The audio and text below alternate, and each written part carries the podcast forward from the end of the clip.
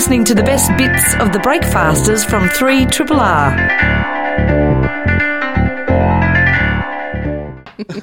You're listening to the Breakfasters podcast for the week 4th of February to the 8th of February. Uh, this week, I was away on Monday, so don't worry about that day. Uh, but we also, I had a chat to, about uh, a bit of a stuff up I had on the weekend uh, where I embarrassed myself trying to get into a show. You'll love that chat. That's fine. It is pretty good. Uh, and we also were very lucky to have Professor Patrick McGorry in to talk about the Mental Health Royal Commission. Uh, also, speaking of things that Sarah stuffed up on the weekend, uh, she also told us another story about going to trying to get into a party, and I got recognised at the Big Banana in Coffs Harbour. yes, very funny story. Then we said, "How do you do?" to Adam Christou for his new uh, segment on uh, called Game Changers, and Laura Dunham came in as our Friday funny bugger and made us do some role playing about the responsible serving of alcohol. I think Just we all learnt a lot. Very good at role Very playing. good. Three triple Sarah, we missed you yesterday. Thanks. Um, did that you? makes me feel better? Oh, does it? A little bit. Oh, It's nice to know you miss. yes. Oh, yeah, always. You very much so. Uh, tell us anything exciting happened to you over the weekend. I had a really big weekend actually. Like big. I didn't drink all weekend because I've had this sore throat. Hmm. You just which don't is why want- I was off yesterday. Is that you just saying that so people don't think you were hungover I know. yesterday? Yeah, yeah. No, no. I mean, I've had lots on. Is what I meant to say on the weekend. Not um. Yeah, not a big weekend, but I didn't like. I drove all weekend, and, Mm. but on Friday night I um had Jon Hopkins. Jon Hopkins is in town for Laneway Festival, and he Oh, had his yeah. side show, and Andrew and I uh, had planned to go. He bought a ticket ages ago, but then I ended up getting a spot on the door Yes. Oh, which nice. was cool. Yeah, because it was a really sold out show, and so we decided to um, go into the city on Friday night, and we had a lovely dinner in Chinatown. Had some dumplings. Yum. Uh, so I had one beer. Essentially, I had one beer. And it was a nice night. It was really hot. We're not keeping track Yeah, alcohol yeah, no, just in case. That was for the boss. She's listening.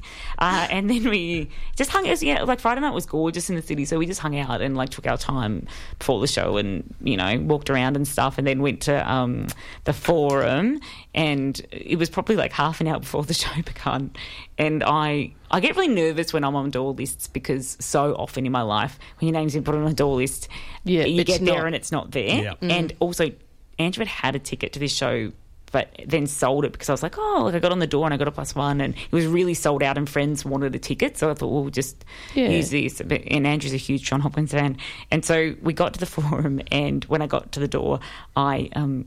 I said my name and everything, and, and the lady at the door at the forum said, "You're not on the list." And I Oh, went, "Oh, you know," and I, I, I get embarrassed about my behaviour in these situations because I panic easily, and I was really conscious of the fact that Andrew had sold his ticket and trusted me that we would be fine to get into the show that was very sold out. And so I, I was like, "Oh, we're definitely on the door. We're definitely on the door." I showed her an email from um, the you know, the person that works at the label that had put me on the door. And she said, Look, I believe you, but we just have no tickets here. We're out. It's sold out. We have no tickets. There's no tickets here. There's no Oh, tickets no. left.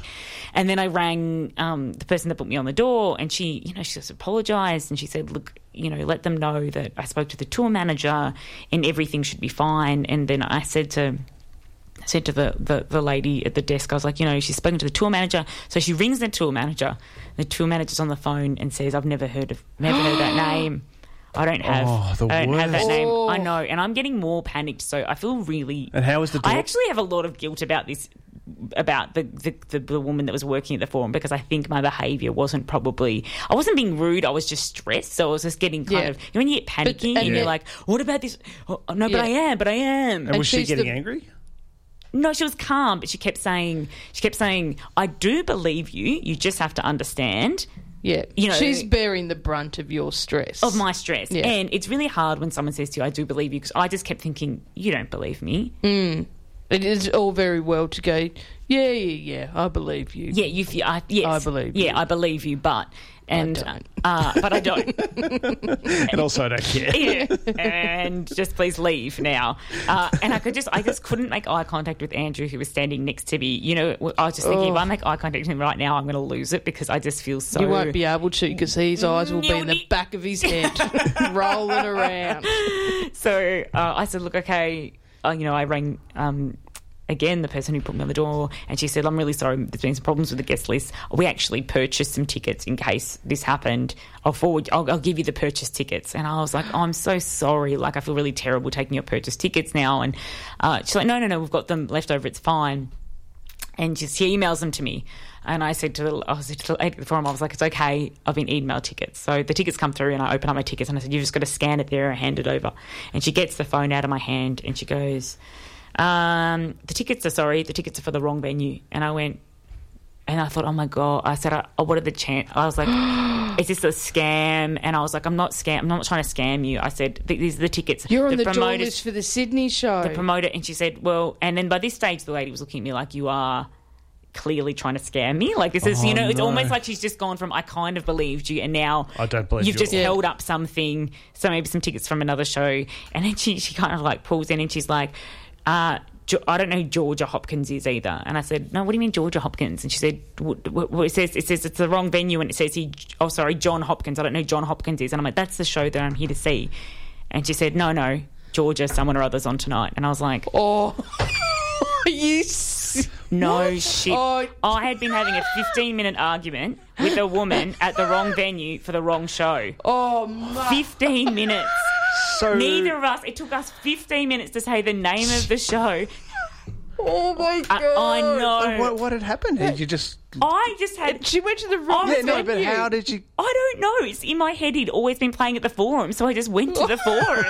And somehow walked past the giant sign that said oh. whoever was playing at the forum, and it just happened to also be a sold out show. And at no point during this 15 minute conversation that went back and forth did either Oh, me or the lady oh, say, that's so I know. good. And I was so embarrassed. I just stood there, and Andrew looked at me, and I'm like, oh, oh, I'm so sorry. I'm so sorry. I was just really embarrassed about my behaviour. And then I walked out the front, I jumped straight in the cab. It went like 100 metres down the road to 170 Russell, which is where it was.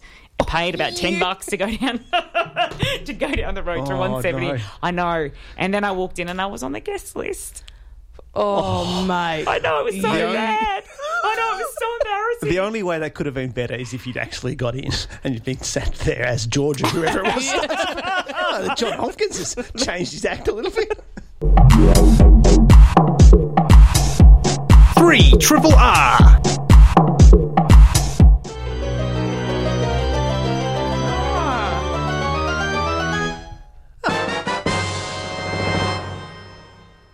Cool. Yes. That is so cool. And that, ladies and gentlemen, is the theme for our new segment, Game Changers with Adam Christou. Hello. Welcome, Adam Christou. It's good to be here. Oh, it's so great lovely to have you. Just to be clear, is it game changer or game changers? I've got I game. don't even know. Oh. Okay. Should we the just sheet pick says one? Game Changers. Well, the computer says game changer.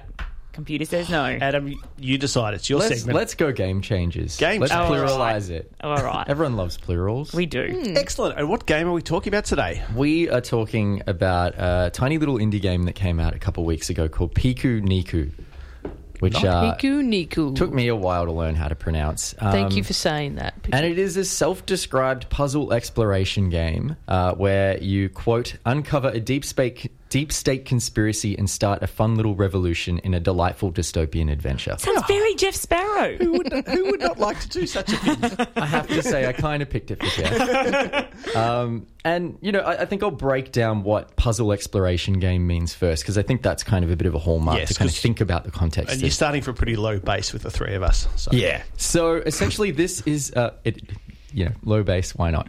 Um, this is a platforming game, and so the most iconic platforming game out there that a lot of people go to as a touchstone is the original Super Mario Brothers. So this is a 2D side-scrolling game where your character kind of moves in a two-dimensional plane, and the main kind of game verbs that you kind of interact with in this world is jumping and kind of jumping onto platforms and kind of moving through the world. And there are puzzles within this space that you kind of do that are built around jumping, and your character also has a kick ability, or it can kind of kick out one of its legs. So there's lots of kicking kind of puzzles that happen around. so I that's like this already. that's the main goal of the game is you're going to be doing a lot of jumping, you're going to be solving some simple puzzles, and you're going to be kicking a bunch of stuff as well. Um, Piku is the main character of this game, so that's the Mario character. He's kind of like a oval looking uh, ball with two black eyes and long legs and nothing else. He looks like a Mr. Men character. Oh. Everything in this game looks like a Mr. Men character. That's kind of the art style of this game. It is a bit It, yeah, Kinda it's like- quite. I'm just looking at images. It's quite kind of simplistic, kind of. Yeah, play Yeah. school type. It feels stuff. almost like someone got like good craft paper and just cut out all these characters and stuck them on. It looks Mm. like a children's like storybook, and and story wise, it kind of reads a little bit like a fantastical children's adventure, or you know, kind of when you watch like weird children's programming, you're like, well, the writers were really trying to sneak some progressive stuff in here, but Yeah. we're also writing for kids so they could sneak it by the parents.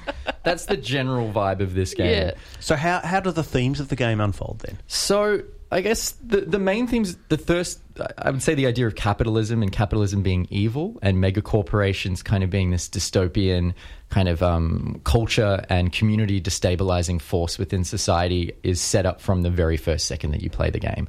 So the game opens up with a black screen. There's nothing there. And then the first thing you see is a tiny little character who appears in the middle of the screen. He's like this kind of pink, cloudy, blob looking creature with a top hat on. And he's like, Hi, can I get your attention? Look at me. And then you realize that you're actually looking at a TV screen and you're watching a TV ad. Um, this is a character called Mr. Sunshine who runs a company called Sunshine Incorporated. And you're watching a TV pitch, and suddenly this great musical fanfare kicks in. It's like over the top, it's jubilant. Mr. Sunshine wants to come to your town, take all your trash for you with big robots, and he'll just dispense free money to everyone in return. Oh, what's not to like about that? It's pretty. It's pretty like there's a subversive element from the get go. Mr. Sunshine's kind of going Mr. free Sunshine." money. Here you go. Yeah, he's sus from the get go. Um, and so that's the pitch of the opening of the game. It then just kind of jumps forward in time. Your character wakes up in a cave and doesn't know what's going on, and you have to kind of escape this cave and find out what's happened to the world around you. Discover the world around you and find out the impacts of what the Sunshine Corporation has done to the island that you're on and the inhabitants that live on it. And it kind of that's where it starts getting into this dystopian kind of vibe. It's when you start joining up with a resistance organization of people who live in the forest that have been displaced by the corporation as well. And you go on a journey to kind of take down Sunshine Inc. And I don't want to spoil too much more there because it is only a three and a half hour game. And I think the narrative for me was a big draw card of why I wanted to keep playing it. I wanted to find out what the twists were and what was going to happen. So, yeah, you kind of do some eco terrorism though. Uh, and in terms of actually playing the game, if you're like across, yeah, playing something like Mario Brothers, this will be pretty simple, yeah. Yeah, so it uses the same sort of game verbs. So you've got a jump button that you're going to kind of move around with. Uh, you've got a kick button, which you use to interact with a lot of things. So you can kick objects around. Um, this game has uh, kind of a physics based engine around it. So everything has a bit of weight and a bit of heft to it. If you kick a rock on the ground, it'll kind of move to a certain amount of kind of space ah. from yeah, in front yeah. of you and you'll ah. be moving and pushing things up hills. You can kind of roll around on the ground as well and move things with you. And a lot of puzzles involve you finding like heavy objects like acorns or rocks and pushing them onto switches so that you can get to the next area. And I guess gameplay wise, it has a bit of a float to it. The character kind of jumps and lands a little bit erratically. So it has kind of a, what I like to call an awkward kinesthetic feel to a game. So or you can awkwardly call that the game feel of the game. Sometimes yeah. the jumps don't feel super responsive. They don't feel like they're really meaty or good or that you have much control over it. So it can be a bit frustrating. However, the kick mechanic in this game when Piku Niku just like kicks out his leg is really satisfying. and so it's this kind of like I love half- kicking so much. it's so It's good great. in this yeah. game. There's like a section in this game where you can walk into a pottery shop that you find along the way. Ah. And there's all these lovely like urns and vases up there and there's like a person that runs the shop and they're like, I just like to, you know, make pottery. It's all I want to do in my life. Then you can just roll through everything and kick it all and break it. Oh, it's in front so good. And you know, if you want to do that, go for it. They they seem a little bit distressed at the end of it. They're kind of like, "Mm, maybe that's what happens to things I make. Oh, You know, up to you. don't kick. That's a good lesson to learn. Because everyone's really happy in this world, aren't they? Like, there's this, like, you know, there's this screenshot with this character just going, "Oh man, stairs are so fun," and things, things like that. Yeah, Yeah, it's like everyone is on laughing gas. yeah. Yeah, and it's got this kind of Ah. upbeat, kind of dystopian vibe. Everyone's just putting on a cheery face. Um, and and at first that was a little bit grating. I thought it was a little bit forced. And I, I finished this over two sessions. So I played about an hour, and then I came back another day and finished it over a two and a half hour period. And my second time through, I think the game really opened itself up to me. The writing got a lot better. I kind of progressed through the story, and it started to get really funny. And I think comedy in games is not an easy thing to nail. Right. This game does it really how, well. how does it get funny? Like, It just does that work? it's very oddball. It's a little bit non sequitur humor, but it's also it kind of relies on what's going on at the moment. It references a couple of things on the internet like memes, but also has a sense Ah. of humor about the way that it talks. Characters are a bit odd and charming. Um, you know, there's a family of worms that you meet at some point, and their entire interaction with each other is really endearing and hilarious. You build up a good camaraderie with the other characters in the game that you meet and kind of form the revolution with as well. And it's just well written at the end of the day. Breaks the fourth wall at points too, which I didn't quite think worked in the script, but you know, it's still it's still funny at the end of the day. So it had a sense of humor that drew me through it, and I guess the platforming was a little bit just in the way after a while. I was like, okay, I've got to right. go through these jumping puzzles to get to the next bit of the story. Um, but what I found really got me into this game was it kind of realized that the platforming wasn't enough, and it started throwing lots of mini games and like little activities that you could do throughout, and it would surprise you with them as well. So suddenly you would find yourself in a dance-off competition with a robot, which would change the entire way the game works because you'd have to play like a Dance Dance Revolution style game within this game or you'd have to do mm. like a, a throwback to a classic arcade game from the 80s in the middle of this game to find something under the ground. Or ah. so it had a lot of charm about it it moved around and did different mechanics which i thought was fun there's a moment where you can kick a toaster and it teleports you to the toast dimension where you have to like run away from toast for about five minutes which float after you. That whole level is actually where the platforming gets really satisfying and challenging for the first time and i really enjoyed it as well because it's lots of jumping puzzles and lots of mechanics while yeah you get chased by toast. So oddball sense of humor um, great graphics um, and, a, and a good sense of warmth and yeah So the game is Pikuniku, Pico Nico by Sector Dub. What were you playing it on? i played this one on pc and it's also on mac and switch Excellent. Oh, well, check it out, everyone. Pikuniku. We've been talking to Adam Christou for Game Changers. So, Game changers. Three. Triple. Uh, while I was on holidays, Yes. uh, did a lot of driving around. Uh, but at one stage, um, I reckon I drove past the big banana two or three times. I know because you put it on Instagram. Put it on Instagram. Yeah. what do you mean?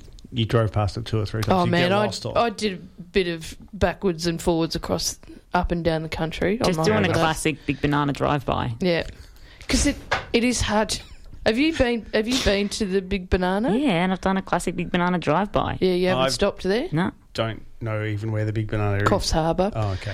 Um, but it, it's on the high, and if you're on the if you go on the wrong way, it's hard to get across. It's too, you know. Yeah, you just put your thumb out. Yeah, and there give you it- go. give Big it a banana. Bigger thumbs up. Um, but we had a we had a bit of time up our sleeve. One of the last times we were driving past, and also on the right side of the highway, so easy to pull in. Mm. So I went. So Kath was like, "Do you want to stop at the Big Banana?" I'm like, "Yes, please," because it had been so many times that, I, of course, I want to stop at the Big Banana. And it's the classic thing. It's, actually not that big, and I'm like, "Who cares? I don't care. I just want It's to go still in." the and have- biggest banana I've ever seen. Yes, I know people say it's not that big, but like, Yeah, How big do you want it to be? yeah. yes. Still, it's now Big enough. you know. Anyway, went to the Big Banana, and um, there's lots of fun things there to do. Is there? Yeah, Like didn't what? do any of it. There's a water park there. No, is it Yeah. that? In, really? I just Yeah, thought yeah. it was a At the building that had bananas in it. No. a Um, water park. yeah, water park, and I think there's laser tag, maybe Oh. mini golf or something like that. Oh, that. I love mini golf. I might have made that up, but Oh. anyway, it was it? And then, but you can also you go in. uh, We got a um, banana split, Ah, You put that on Instagram. That was an impressive banana split. wasn't it? And it was massive. Like we got a banana split and a banana chocolate milkshake to go with it, just to double it up. Um, and it was funny. Like it was so big. Like I'm like, get a bigger bowl or put less ice cream in this because it just was melting all over the table. Um, was it delicious? yeah, so good. Uh, and it's sort of like when she, the woman couldn't finish it, and the woman came and collected, you know, the dishes and stuff. And she goes, "How was it?" I'm like, "Oh, so good, so big." She goes, "Yeah, it's so funny. Families come in and get like, I'll get five banana splits, please. I'll get one for every kid." And it's like, "Oh, mate, just, that's too much." anyway, um, when I was there though, uh, just before we were leaving, I went to the bathroom and I was there washing my hands, and this woman comes out uh, sorry, comes in and she looks at me and she goes, "Oh, oh my goodness, I saw you in Cessnock." Um, and I was like, "Oh, Whoa, that's creepy, isn't it? a little bit." isn't? Considering, because I had a moment of, because I'd been doing gigs and stuff along the way, I quite often would have people would stop and go, "Oh, hey, I saw you at Woodford," or and you know, I saw you in Sydney or whatever. Um, and so when she said Cessnock, I went, "Oh, Where's. Cessnock? Do you know where that is? Yeah, yeah, it's t- near in New South, near, near Sydney, on Okay. the way to Sydney, um, but like inland. Uh, and then I was like, and then I thought about it for a second. I'm like, I didn't, I didn't do a gig in Cessnock, and I'm it's like, oh, she just happens to be someone that happens to be travelling in the same direction. Ah. And so, but then there was a moment of like, yeah, have you? Are you saying you saw me in Cessnock because you know? Oh, that's weird. That you know, what a coincidence we're in the same place again, or do you actually know me? Um, and then it was, uh, and then we would ha- I was kind of had a bit of chat like, oh, where are you travelling to, and blah blah blah. And then I kind of went, oh, sorry, I'm went to say my name. She goes, yeah, you're Geraldine. I know who you are. And I'm like, okay, you you actually do know me. And then I was like, oh, cool, you know. Nice. And she goes, sorry, can I? Is it all right? Um, I have to go out and tell my mum that you're. he- She's going to lose her mind. She's, Oh my god, is this like a famous thing? Yeah. Oh my Yeah. god, Yeah, yeah. I can't believe you're that famous now. Yeah, got recognised at the Big Banana. and also, In the toilets of the Yeah. big banana. and also less impressive in Cessnock because I thought about it when when I was in Cessnock. I'm like, because I went out and told Kathy to go. That's funny because the only place we went to in Cessnock was KFC, and then the, and then the motel. So I'm like, oh, g'day. Uh, but so she said, I have to go out and, and tell my mum she's going to lose her mind. I can't believe that. You know, this is so great. Um, and I went, oh yeah, of course. And she goes, oh yeah. And then I followed her out, and I said, and she went towards. I'm like, is that your mum over there with the hat on? She goes, yeah, yeah, that's her. So I said, hang on a second. I went up to this woman, and um, she was sitting down. And I just kind of tapped her on the shoulder, and she turned around and looks up at me, and she goes, and I said, sorry, excuse me, but are you following me around Australia? Oh, you're such an asshole. she just had this look on her face. She's going, "What is?" That? And then, like the penny dropped, and she looks and she recognises. She goes, "Oh my god!" ah!" And I'm like, "Hello, nice to meet you." And then we, you know, you following me around Australia. look at it. it is so Following you good, from the though. KFC to the toilet. Yeah, I know. Hey, that is a good coincidence. I mean, the two cha- like that's. I feel like of all the moments you could have stopped at the Big Banana and know. Cessnock, it's not exactly No. the place to be. exactly. No offense to Cessnock. A listener texted in saying the story reminds me of the Gollywog Roadhouse. And I was just thinking that when you're saying it does remind we me. We drove past it. Which is burnt down now, right? Yeah, it's all it's all burnt to yeah. We don't because I pointed it out to Kath. I'm like, that's where all the that was the um the, the Uluru Road. Oh, they called it the Ayers Rock Roadhouse. Of course they did. Yeah. To Oh, it's- really and also, make their case. also Yeah. reminded me when we were driving around Tasmania, we went to a town called Penguin. Yes. And you know what was in Did you Penguin? get recognised in Penguin? no, I didn't penguin. There was a giant penguin, a big penguin. Oh, how big we talking? Well, again, it's the same sort of thing. You look at it, you promise a big penguin, and you look at it and you think it's not but that how big. like is it? it was like you know Taller giant. than you? How tall are Yeah, you? yeah. And I've got a photo of me giving it a hug. Are you tall? Were you, Yeah, it how was much like taller? twice. Did you get your arms around it? No, I was holding its flipper. Oh, okay. That's pretty big. Yeah, it was a big penguin. Could you go inside it? No, it wasn't. It wasn't that Well, big. that's. I think that's the. Did anyone recognise you at the Big Penguin? no, no, you recognise me just as well too. That's what. That's a. That's where how big you want. You want to go inside it. Yeah, that's. I Can you think, go inside I the think big you can banana? call something big if you can Yeah. walk inside it. That's a good. Yeah. Can you go inside the big banana? yeah. Walk through the big banana. They've got a couple of TVs in there. Don't you eat the s- Sunday in the Big Banana? No, there's a cafe like next to it. It's just Ah. like it's a hallway. You know, it's, when it's this- corridor really. When you were saying this, I imagined you were sitting in a Inside big banana, banana-shaped eating a room, banana. kind of like Oh. cast with a yellow hue. no, but and then the gift shop so big, so many, Banana things. so many banana things in there. Did you buy a banana thing? No, because there's never any. I'd, I'd love to, but there's, you know, I'd like to get like a, a stubby holder with my name on it or something like that. But there's never or a number plate. You know. So do you what? know- What have they got? You, Like I'm sorry, magnets what? and stuff. What do you mean you want a stubby holder with your name on it? You know how it's all like you get number plate, all those things that it has, you know, your name on it. I'm sure you're very used to it. It was Sarah. There's always Can a I just key tell ring. you? I just tell you, or- people have phased Sarah out. It's almost Ah. like name people are, are trying to. They're annoyed at how many Sarahs I had to do in the 80s and 90s. And now when I go places, rarely is there a Sarah mug or number plate. what are they? What are you getting? What names are there? Just not Sarah. Sandra, Sully. No, Sandra and Sully. You liar. Triple R on FM, digital, online, and via the app. Thanks so much for being here. It means a lot. Oh, thank thank you for being here. Anytime.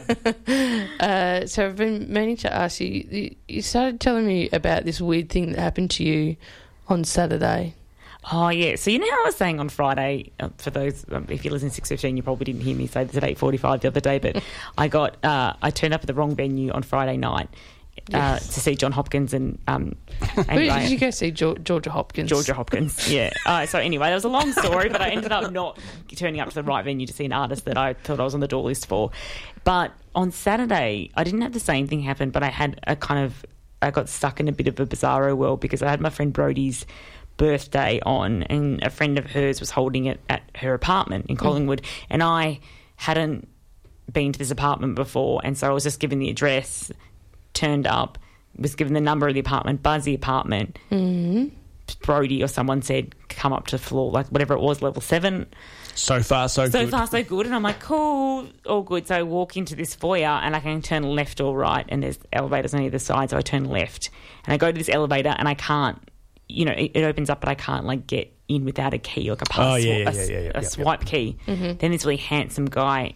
Um, I'm just putting in that he's handsome Yeah, because he was- yeah. Well, he was. It was just very. It was just like a bit of a Seinfeld moment uh, because this, this guy has wheeled his bike past, and I said, "Oh, I need to get up to level seven. He goes, "Let me swipe you up," and I thought, "Oh, that's very kind of you." Thank you, handsome stranger. Thank you, handsome stranger. And then I got up to that level, and then I got off, and I went to my friend's apartment door, and I knocked on it, and I could hear voices behind there. So I thought, oh, that's interesting. And then I knocked again, but then it kind of went silent. and then I thought, are they? This is like maybe they're playing a joke on me. And then this particular apartment has a pool, and I was on the same level as the pool. So I thought, oh, maybe it's a pool. Maybe they're all in the pool. So then I go towards where the pool is, but I can't get out because I've been locked in Yeah. obviously. Uh, but also, I smashed my phone last week, so I've got Oh, no yes, one's phone numbers, call. and I had been contacting them via Facebook Messenger. But obviously, when you're trying to get onto someone who's at a party, you can't. You're not necessarily Yes. on their Facebook Messenger. Yeah. So then I I did this a few times, and then I began to panic. You know how your brain, my brain goes very fast from you're just in an apartment in Collingwood. Everything's fine. You're gonna die. You're not going to starve. To Yes. you're going to die. Yes. So I, it went. It went like it went from zero to hundred. I began to panic, and I thought I'm going to be stuck here. I'm going to be stuck here all night, and they'll just find your bones Yeah. in the corner. shriveled up. and so then I was posting in. Um, then I was like, oh, what I'll do is I'll post in the event on Facebook because then it'll like notify more people. So I posted in the event. Hey guys, I'm stuck on level seven. Can someone come and find me? And then nothing. I was like, this must have motivate, mo- like motivated, no, noti- Notif- notified Yeah. quite a number of people. Or motivated. Or motivated. but then they didn't. No one replied. And then I messaged my friend directly and no one replied. And at this point, I thought. I, I had a flashback to year seven where I was having um, a fight with my friendship group and they all ran off on me. like they said, Yes. "Oh, we're going to meet you under the That's- tree for lunch," and then I Yeah. turned up at the tree and they weren't there. Yeah. oh, I know. So I started having these kind of like Flashbacks. flashbacks to- and yes. panics Flashbacks and within a flashback. Within, within a flashback within the bizarro world. And then eventually, then I knocked on the door really hard, like boom, boom, boom. And then this girl opens the door and sticks her head out, and I said, "Hi, I'm here for Brody's party." And then she goes, "Oh, I thought you were a murderer." and I went, Oh my God! You just you met yourself. Oh no! and there I was staring back at me. Oh, and then and I was like, "No, I'm not a murderer. No, I'm just here for Brody's party." And I said, "Is this 407?" And she goes, "Yeah." And then and then she goes, "I'm so sorry I didn't come to the door. I had the TV on and I heard you, and I'm really hungover, and I just got really Oh. paranoid because the way you were knocking was a bit strange." And I was thinking, "What Yeah, was that I- is terrifying. was I knocking strangely? And then I thought maybe I was. Maybe I was kind of lightly knocking and then hard and then harder. And I did it so many times that she goes, by the time you knocked the third time, I just become convinced that there was someone weird out here. And then when I did Well, the that's bashing, true. she thought maybe it's an emergency. And then I was like, oh, okay, this is all really interesting, but like, where's Brody? And then she goes, oh no, there's a there's two towers here, and they have identical Oh. numbered apartments. I think I know which apartment you're at. It's ridiculous. Yeah. And I was like, what do you mean? And she goes, yeah, there's no way, there's no discernible way to know whether you're going up to the first tower Yeah. or the second That's tower. crazy. And then this really hungover girl was so lovely. That- Always people that live in this apartment are so lovely. She took me with her key, like all the way over to the other tower to Brody's place. That's so funny. Can, but can you imagine? And then I got in. it's so funny that she was she was you. She was though, And I said to her, don't, I actually said to her, don't worry, because she felt quite bad for not just answering the door in the first place, because I was quite flustered and a bit upset. Mm. Yeah. And I was like, oh, don't worry about it, because there's no way I would have answered the door if someone was bashing on it like that. Either. yeah, exactly. And, and did this happen to anyone else? Yeah, about five other people, and it Oh. made me feel so much better. but it's so weird how don't you reckon how much you Oh, panic mate. in a situation that is so n- not worthy of panicking Oh yeah, at for all? sure. Yeah, But for me, it's I would have just uh, immediately I would have thought, oh no, all my friends hate me, and Yes. they've just, they've set this up. it's exactly where this, I this went. is a setup. I was like, this whole Brody's Yeah. birthday doesn't even exist. Yeah, and then like knocking on the door, and there's a bit of talking, and then silence. You're Like, oh like, no, she's, "She's here. here." She's here. Sh- Everybody, everybody hide. And it's I like, love that your brain's the same as yeah, mine. and it's like, oh no, they're not going to pop out and say surprise, we love you. it's just, it's over. Nobody likes you anymore. But then, but then that other poor hungover woman in her apartment, I just like I can imagine. Like just sitting there, because also she's on another. level. Someone's with a keys let you up. Like, how did you get How up did I there? get up there and why am I knocking on there? But it must happen often enough to her, and she kind of because she was straight away knew what had happened. I thought, oh, this is must be this can't so be that annoying to uncommon. live in this crazy I building. No, I know. Yeah. Uh. but could have bonuses. Like could be Uber Eats. Like, oh yeah, thank you. That is a very good Bring point. it up. okay. So it's worth it for just the moments that you bo- that you order you get order eats acc- Uber Eats accidentally Yeah, taken to because you don't pay for it. Yeah, your neighbour did. yeah. Um, I did have something similar once. I'm sure I've told this story before, but um, I a few years ago I was doing an interview for a book at the ABC in South Bank, and I'd never been there before, and it was on a Sunday, and it's completely empty when you go in there on the weekends. Like there's hardly anyone in there, and and they, you go in, you sign in at, at the desk, and they, they just give you instructions. They Oh yeah, go- they just go go upstairs. Go upstairs or whatever. So I went upstairs and I could not see where the studio was. And because it's not obvious. it's not obvious, no. And then I saw this door and I thought, oh, yeah, it's probably through there. Then I went through the door and then I heard the door click behind me. Oh, that is the worst sound. and then it was locked and I was locked on the outside, on the outside, like near this stairwell. Like it was this, and I didn't have the phone number for, like the interview was in like five minutes or something, and I didn't have the phone number for. and you were just there in the fire escape. Just Oh my just there in god. the- and it's like that stress of like you know you're going to go on radio and like the Oh. time is ticking. Now what, what am I going to do? What And I- they always want you there about an hour early too, Yeah. so you're kind of panicking as to why you need to be there an hour early in the and first then place. I tried to call my publicist Buddhist from the, the publisher. no reception Well, because the- it's like a Sunday, you know, like kind of I would have loved to watch that Oh panic my spiral. God. to- totally. And eventually, she she I, I- eventually I sent her an email which she got, and then she called the ABC people who came out to got me. But when they when they came out to get me, they were just laughing. oh, I bet they were. And then, you know, like they bring you into this studio, and you're in this, sun- and it's just just that horrible, covered with sweat sort of, Oh, Yeah, and, and they push you into oh studio. panic! No. You're on air. Yeah, good times. Oh, at least you didn't have to smash the fire alarm. no, I was something. thinking about it. Triple R, not for everyone, for anyone. Victorian Government has announced it's holding a Royal Commission into Mental Health. It's to be chaired by Professor Patrick McGorry from Melbourne University, and he's joining us now. Welcome to Breakfasters. Thanks very much. Um, I'm not actually chairing it, though. Um, there will be commissioners. I'm, I'm chairing the advisory panel. So, Ah. slight clarification, but Well, thank you for having me. Thank you for coming. Now, what spurred this Royal Commission? Was there a particular incident that led to it being declared, or was it more of a general issue? well, I think um, it's it's the real reason we're having it is because there's been a collapse in public mental health care in Victoria over the last let's say 15 years, and it's uh, just one example of what's happened all around the world when the institutions were closed and governments failed to provide um, intensive community-based mental health care for for the huge number of people who need it actually, and um, but what triggered it was Stephen Duckett. Um, former Secretary of the Federal Department of Health, who now works at the Grattan Institute, did an inquiry into hospital safety for the government, the Andrews government in the first term, um, largely based on obstetric deaths out, out at Bacchus Marsh. But he included hospital safety of, of, of um, people with mental illness in, in the inquiry or in the focus. And it revealed, you know, um, over 600 suicides every year in Victoria and increasing number of homicides um, committed by untreated psychiatric patients who otherwise would be completely safe if they were effectively treated. So um, I suppose that was the tip of a big iceberg where you know neglect of the recovery of so many people with mental illness was, was occurring and you know obviously I, I and many others have been trying to point this out for several terms of government um, but the Andrews government's the first government that's actually basically ad- admitted the state of collapse of the system you know, without really any, uh, I don't know, in- inhibitions about that. Actually, they've been very frank and honest. And um, Royal Commission, some people say, well, we, we know what to do. Why do we need a Royal Commission? But Royal Commission builds the community consensus. Uh, it builds the uh, consensus on what to do, and then it empowers the politicians to actually take some very radical action. I think, and we need a, a major redesign with the, the voice of, you know, consumers and families, you know, front and centre in that. Um, not saying the experts don't have a clear view and, and agree with what needs to be done, actually. Um, so, you know, Royal Commission is an incredibly important step, actually.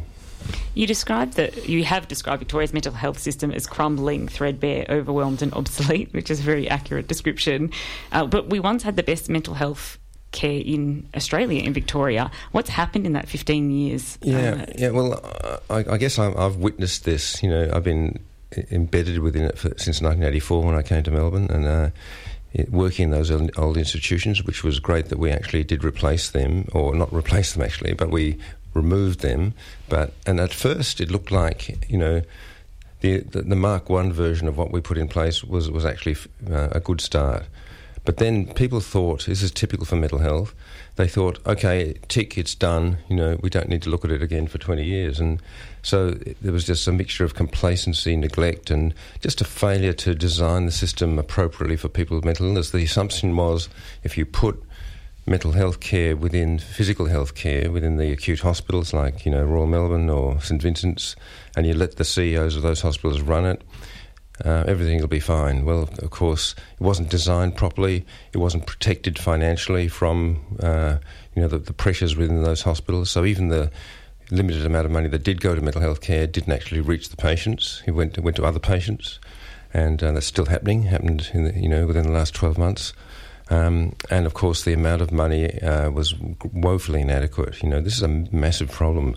It's nearly 15% of the burden of disease receives about 6 or 7% of the health budget. So, um, I think the KPMG uh, firm was asked by the government to look at where where Victoria sat nationally. Used to be, as you said, you know, the highest per capita funder back about 20 years ago in, in Australia with the most promising innovative models, including the early intervention model that we developed and the youth mental health models. Um, but now it's the lowest. It's the lowest in terms of community and inpatient care.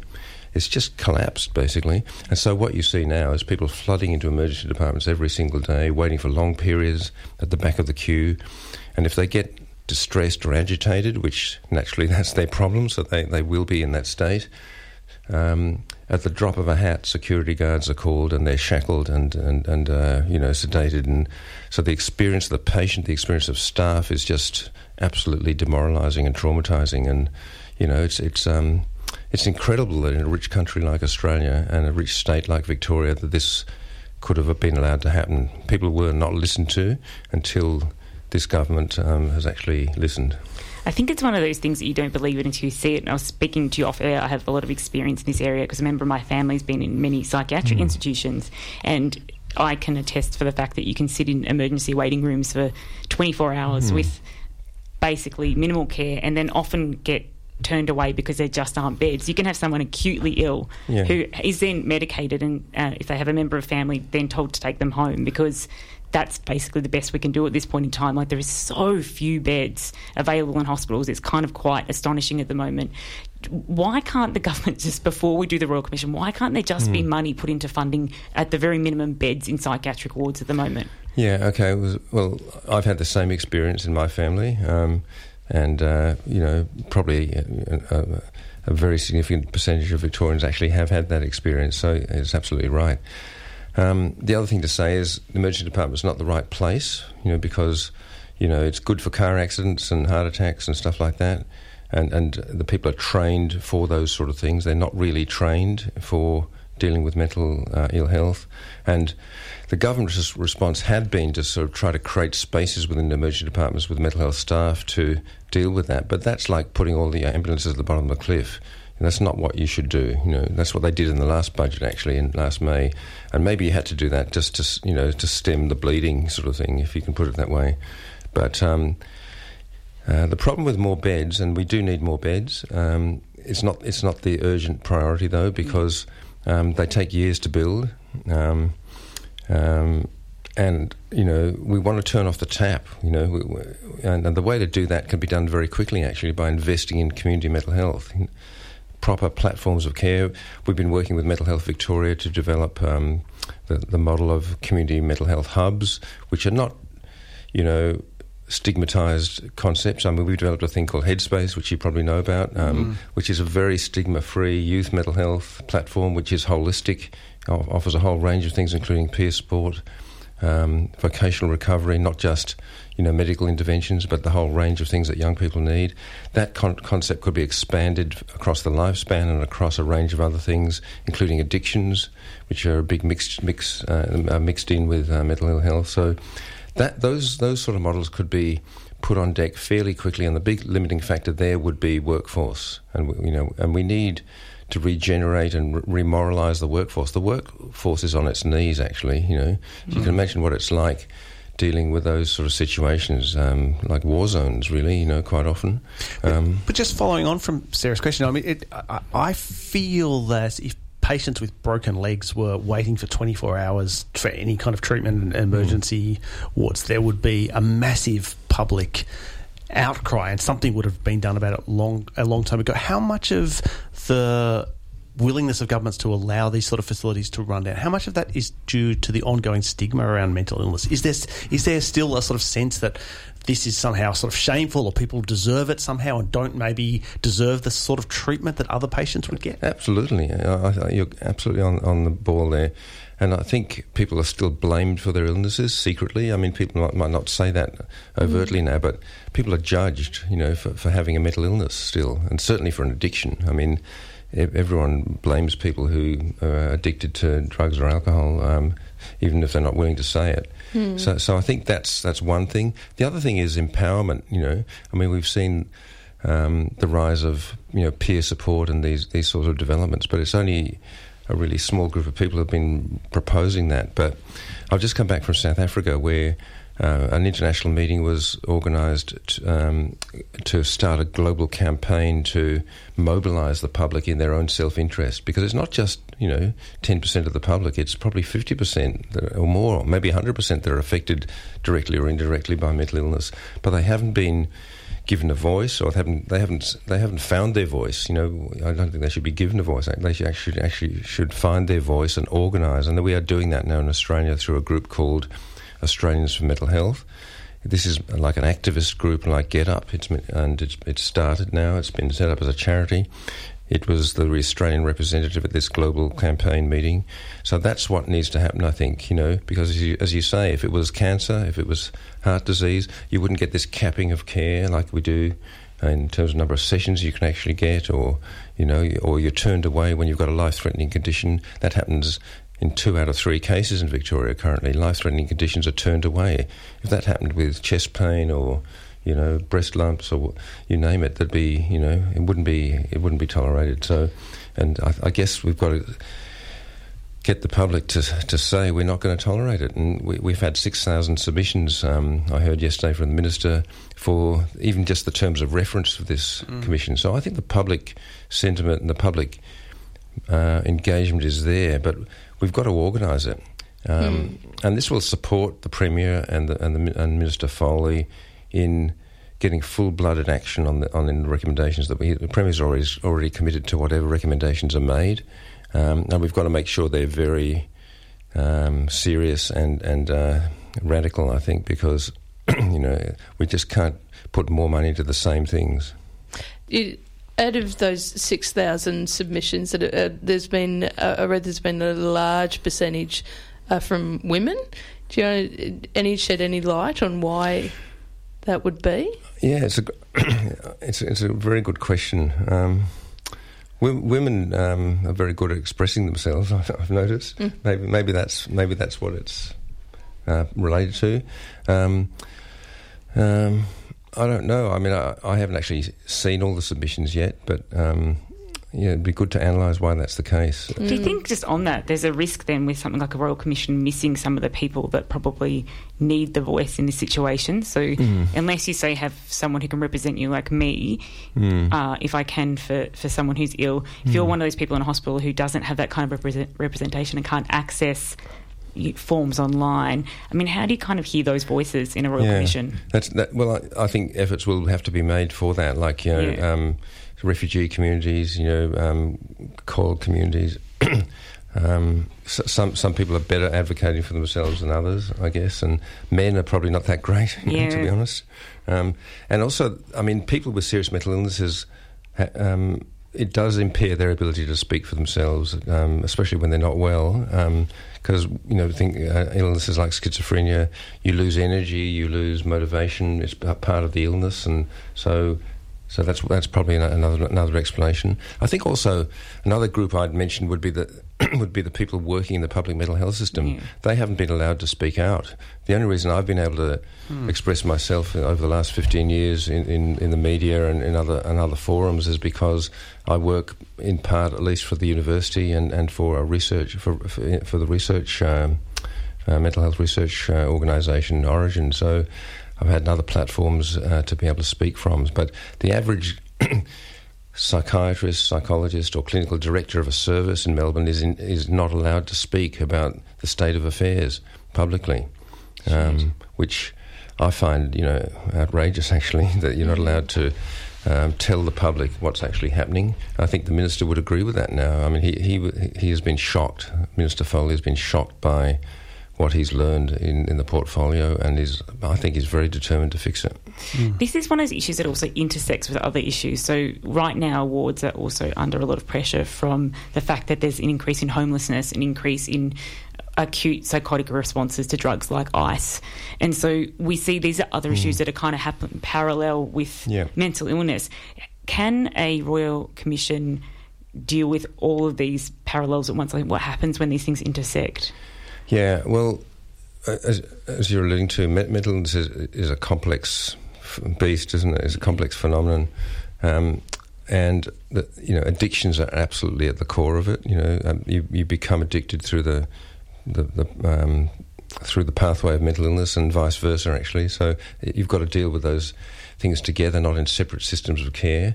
I mean, we complain about the state of the mental health system, but the drug and alcohol system was virtually abandoned, you know, mm. when, when the institutions were closed and it was handed over to kind of NGOs with very, you know, with, staff trained at a much lower level than, than met, even mental health services were. So, so it, it's got to be brought up to the, to, to the same quality and, in- and fully integrated, not not run in, in a separate way. The philosophy is different in drug and alcohol too. There's this mistaken idea that you've got to wait for the person to sort of somehow hit rock bottom and realise they have a, pro- a problem and hmm. seek help. Well, you know, as, as any sensible person knows, that's part of the problem with an addiction that you don't you don't often admit or realise that you've got a problem. Relatives will, will tell you that. So there's got to be a much more sophisticated approach integrated with mental health care to deal with that. So, having said that, I mean, because it's such a wide spectrum thing, there's got to be a focus for a state government. We've we've actually got to fix the the, the really you know life threatening serious end of things. You know, um, in a preventive way, if I can put it that way. So. prevention, early intervention has got to be part of it, but the focus has got to be to prevent um, the more serious, you know, complications or problems that fl- flow from mental illness because they've been the ones that have been neglected. It's not that hard actually if you've got a mild case of depression to get some sessions from a psychologist. It's, it's not enough for most people probably, but but at least you can get some kind of access at the at the milder end. But the people with more with in the middle or and with more complex problems are being completely let down by federal and state governments. So what happens now? Submissions uh, are closed. When will the report be delivered? And if there are people listening who feel they have something to contribute, is there any way they can be involved from here on in? Um, well, yeah, uh, I think very soon. Um, it's, it's really, I've learned a lot out of this process. Um, um, it, it, it's, it's like building a machine, a royal commission. It, it takes a number of months to sort of build the infrastructure to make it happen, like even hearing rooms and appointing a CEO to run it, and all that kind of stuff is, is going on behind the scenes. The commissioners are being decided upon by the Premier and the Cabinet. Um, um, the Department of Premier and Cabinet, working with the Health Department, are sort of um, trying to build that machine at the moment. And um, I think that's all got to be done by March the 4th because that's 100 days after, um, uh, I think, after the election was the, was the target. And there's a thing called letters patent that have to be issued by the governor to, to establish the Royal Commission. So all of that stuff has been happening with a, with a huge amount of energy, actually, over the last month or two, led by um, DPC and uh, the Health Department and the, and the Minister for Mental Health. So that's all happening. So I think sometime after March the 4th, people will have an opportunity. And I think it's going to be a combination of people telling their stories.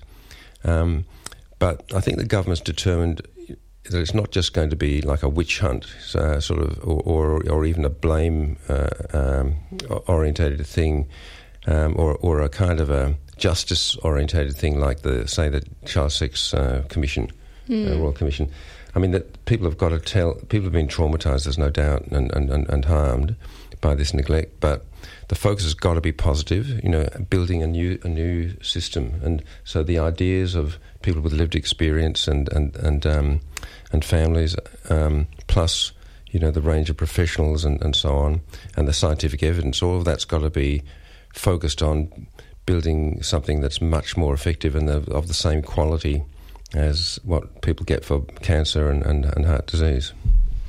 Mm, if you've been directly affected by some of the issues we're talking about, the number for Lifeline is 131114. We've been talking about the Royal Commission into Mental Health, discussing it with Professor Patrick McGorry, who will be chairing the expert panel for Australia's first Royal Commission into Mental Health. It's been great chatting with you. Thank you so much for coming in. Yeah, thank you very much. Three triple R.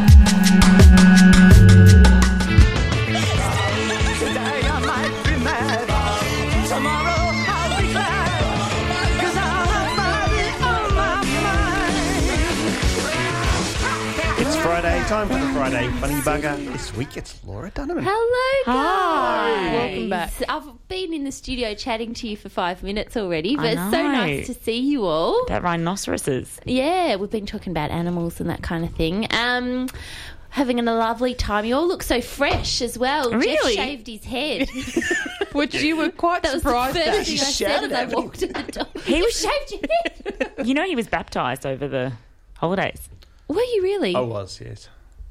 I'm sure there's been several talk breaks about this uh, already, hasn't there? No. I wasn't really baptised. Oh. Oh, I just okay. wanted to see if you fell out. It's disturbing that No, I'm the- very gullible. I'm Oh, incredibly I actually gullible. felt bad when I said that, and then you were like, believed it straight away. I We should've believe just kept anything going. anybody says. He's a communist, doesn't believe in God. That's true.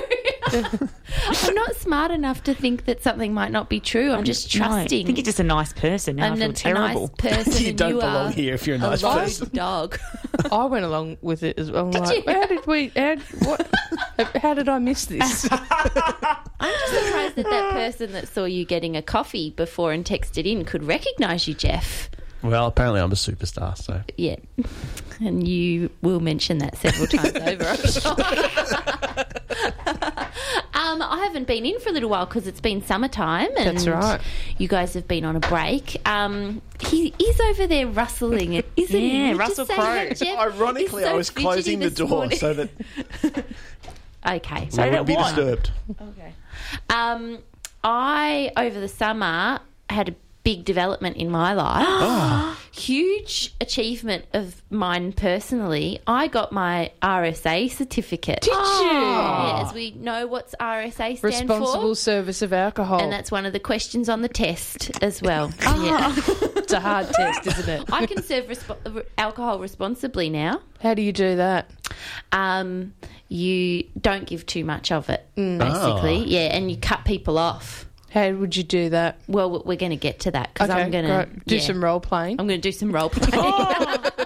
What, what made you decide? Why? Why did you have to get an RSA? Well, I had to get it for my work. Ah. Yeah, so I thought I'd been putting it off for ages, and I thought let's just bite the bullet, go and get it done. I went to I had to sign up. Victoria is the only state where you have to go in person and do a course. Ah, isn't that the worst? All the Why? other st- I don't know. All the other states you can do it just Online. online, and and it was four hours long. Oh my Really? god! I had Well, to go into to the thorough. city. I had to go into the city and sit in the classroom. And in the classroom, they tried to make it fun by having a fake bar.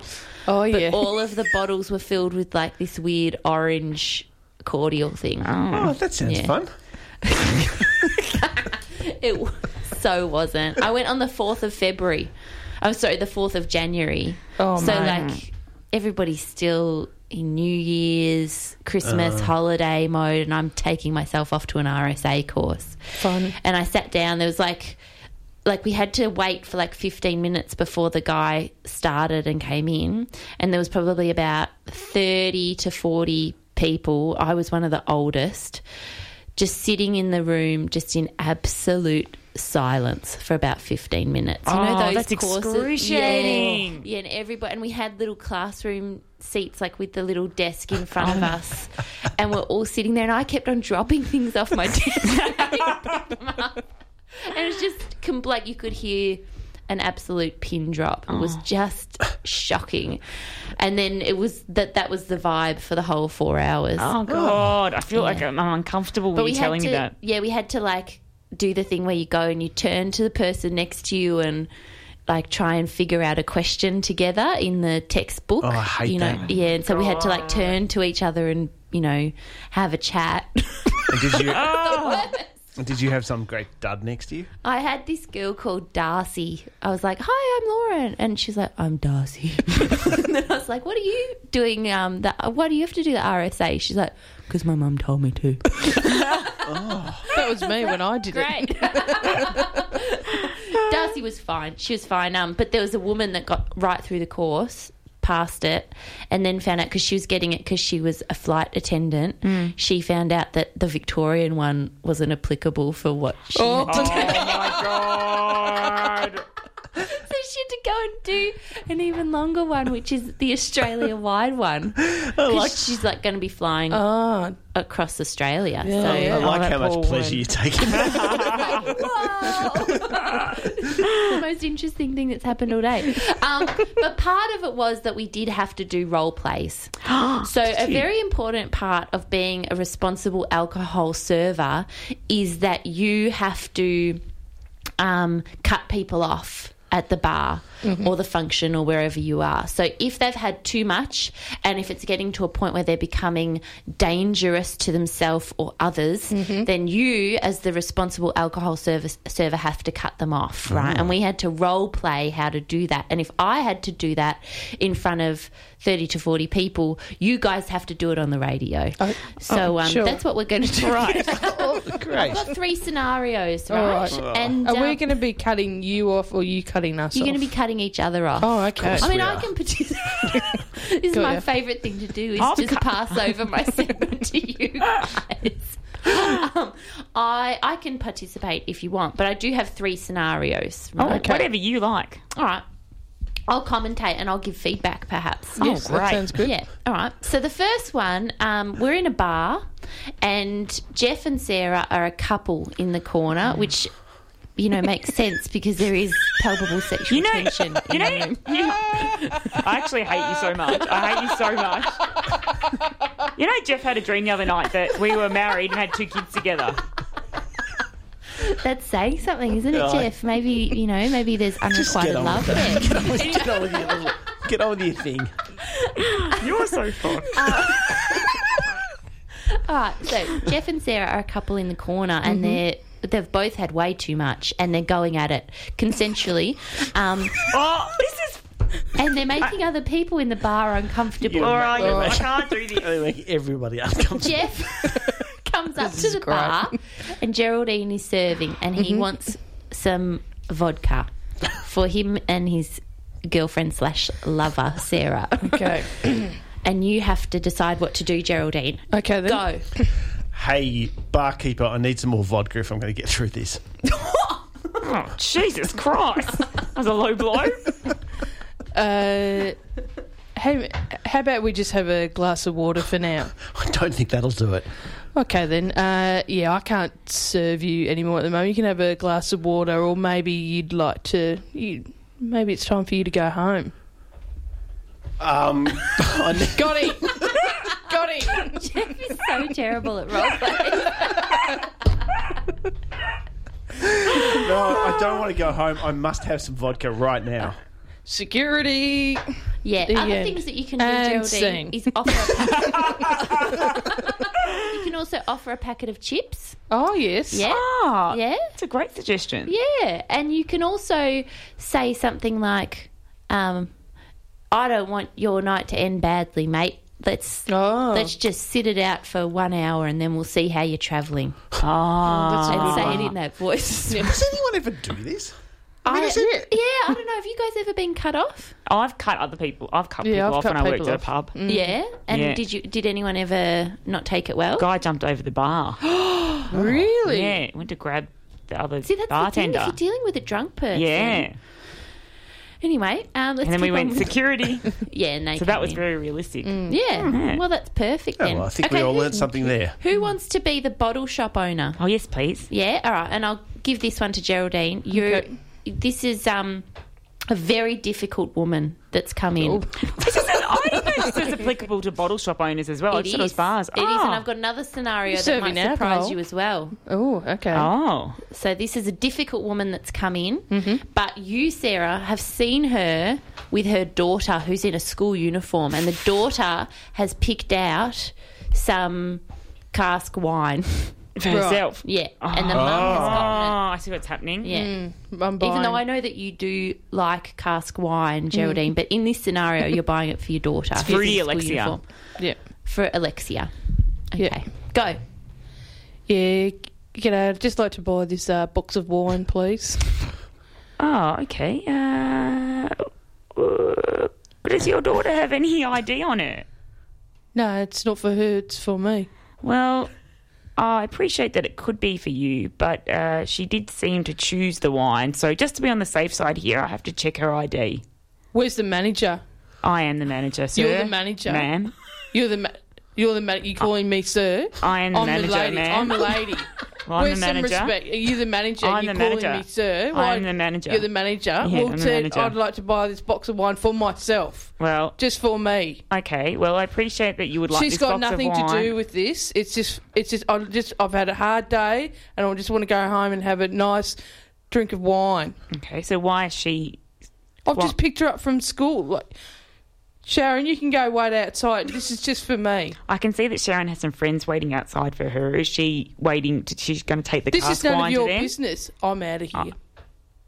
Oh. and That was a bit heated. Well, she let like Was that okay? I didn't know how to. I didn't know what to do. It's a tough one. Well, It was really Oh, hard. that I was, would uh, recommend. I just got really nervous then. Yeah, well, like I actually uh, got first really of all- nervous. First I didn't of know all, what I do. just want to say, Geraldine, yeah. Thank Yes. you. Yeah. Thank you. like in terms of role play, you really step stuck it to that, and Mm. I said difficult, and you were difficult, and I was a bit scared. Yeah, like I was like, Oh, so was I. I was like, if someone is tuning in in the middle of this, they're gonna they're gonna turn off because this is uncomfortable. I didn't know what to do. And you, I could tell that you were scared. yeah, Sarah. she had all the right things to say. Yeah, I think you can maybe like I think you can be just like this isn't happening. You need Really? to go. Yes, and there was an Can you awkward, really? awkward moment when you misgendered her as well. Well, Yeah, that was took, great. took things up a Sorry. notch. And you really took that and ran, which I, I that's quick, Geraldine. I that's love good. I love the get the manager though because my friend's the manager of a shop and she, people are always going to get the manager and she goes I am the manager Yeah, and, the, and it's uh, the biggest most I tried to be powerful anyway You can tell that someone complains a lot when they say "get the manager." Yeah. It's such a Totally. it's such a classic complainer move, Yeah. isn't it? I would say it all the time, even though I was not the manager. That you were the manager. Yeah. Yeah. yeah. Get the ma- I am the manager, even though I'm not. don't ask any further questions Well, how do they know? You're not wearing Yeah, a badge that says manager. Mm. All right, last scenario before we finish up. So, Sarah, you are a bride at a wedding. oh my dream Yeah. not really Is it your bridal dream to also get absolutely legless it and is embarrass yourself It in front of your whole Happiest day of family? your life. So, Jeff, you are the oh. bartender at the wedding, and Sarah is, has had way too much. And even though she's the one that's organised this wedding, paid for the bar tab, she needs to stop drinking. All right, and you need to do something about it. Okay. Go. this will be good. excuse me you excuse me Are you speaking to me? yes I, yeah well, who else would I speak in is anyone else behind the bar I think I take. Pre- Jeez, oh, well, have have you? Can you see what. I'm wearing? Well, can you see what I'm wearing? Why don't you have some respect? It's my. job. It's my. I think it's my special day. It's my special day. Jesus Christ. I just want a glass of Ten dollars an champagne. hour and That's not my problem. I paid thirty thousand dollars for this wedding. well, you made a terrible. I think you've had quite enough. I don't think it's your job to tell me if I've had enough. You're making spectacle. Everyone's looking at no, you. Yeah, because I'm the bride. End seat. Is everything all right here? Hello, I'm the manager. Well done, Sarah. Oh, Huge also, yeah, can we just add uh, for visual reference as well? Your eyes were rolling into I know. the back Yeah. of your Because I head. couldn't look. I couldn't look at Jeff. I was like, anyway. Gosh, Sarah, you nailed that. Oh, You need thanks. to get married. Drunk crying. Here I come. Jeff, you saying I don't need this job. I don't know why. I, I don't know if that was the best tactic, but well done. Something that runs through my head all well the time. Well done. So. So- First thing that came to mind. How how um how would you approach that one? What's the answer there? I would go to a family member and ask them to try and talk Control to the bride. Yeah.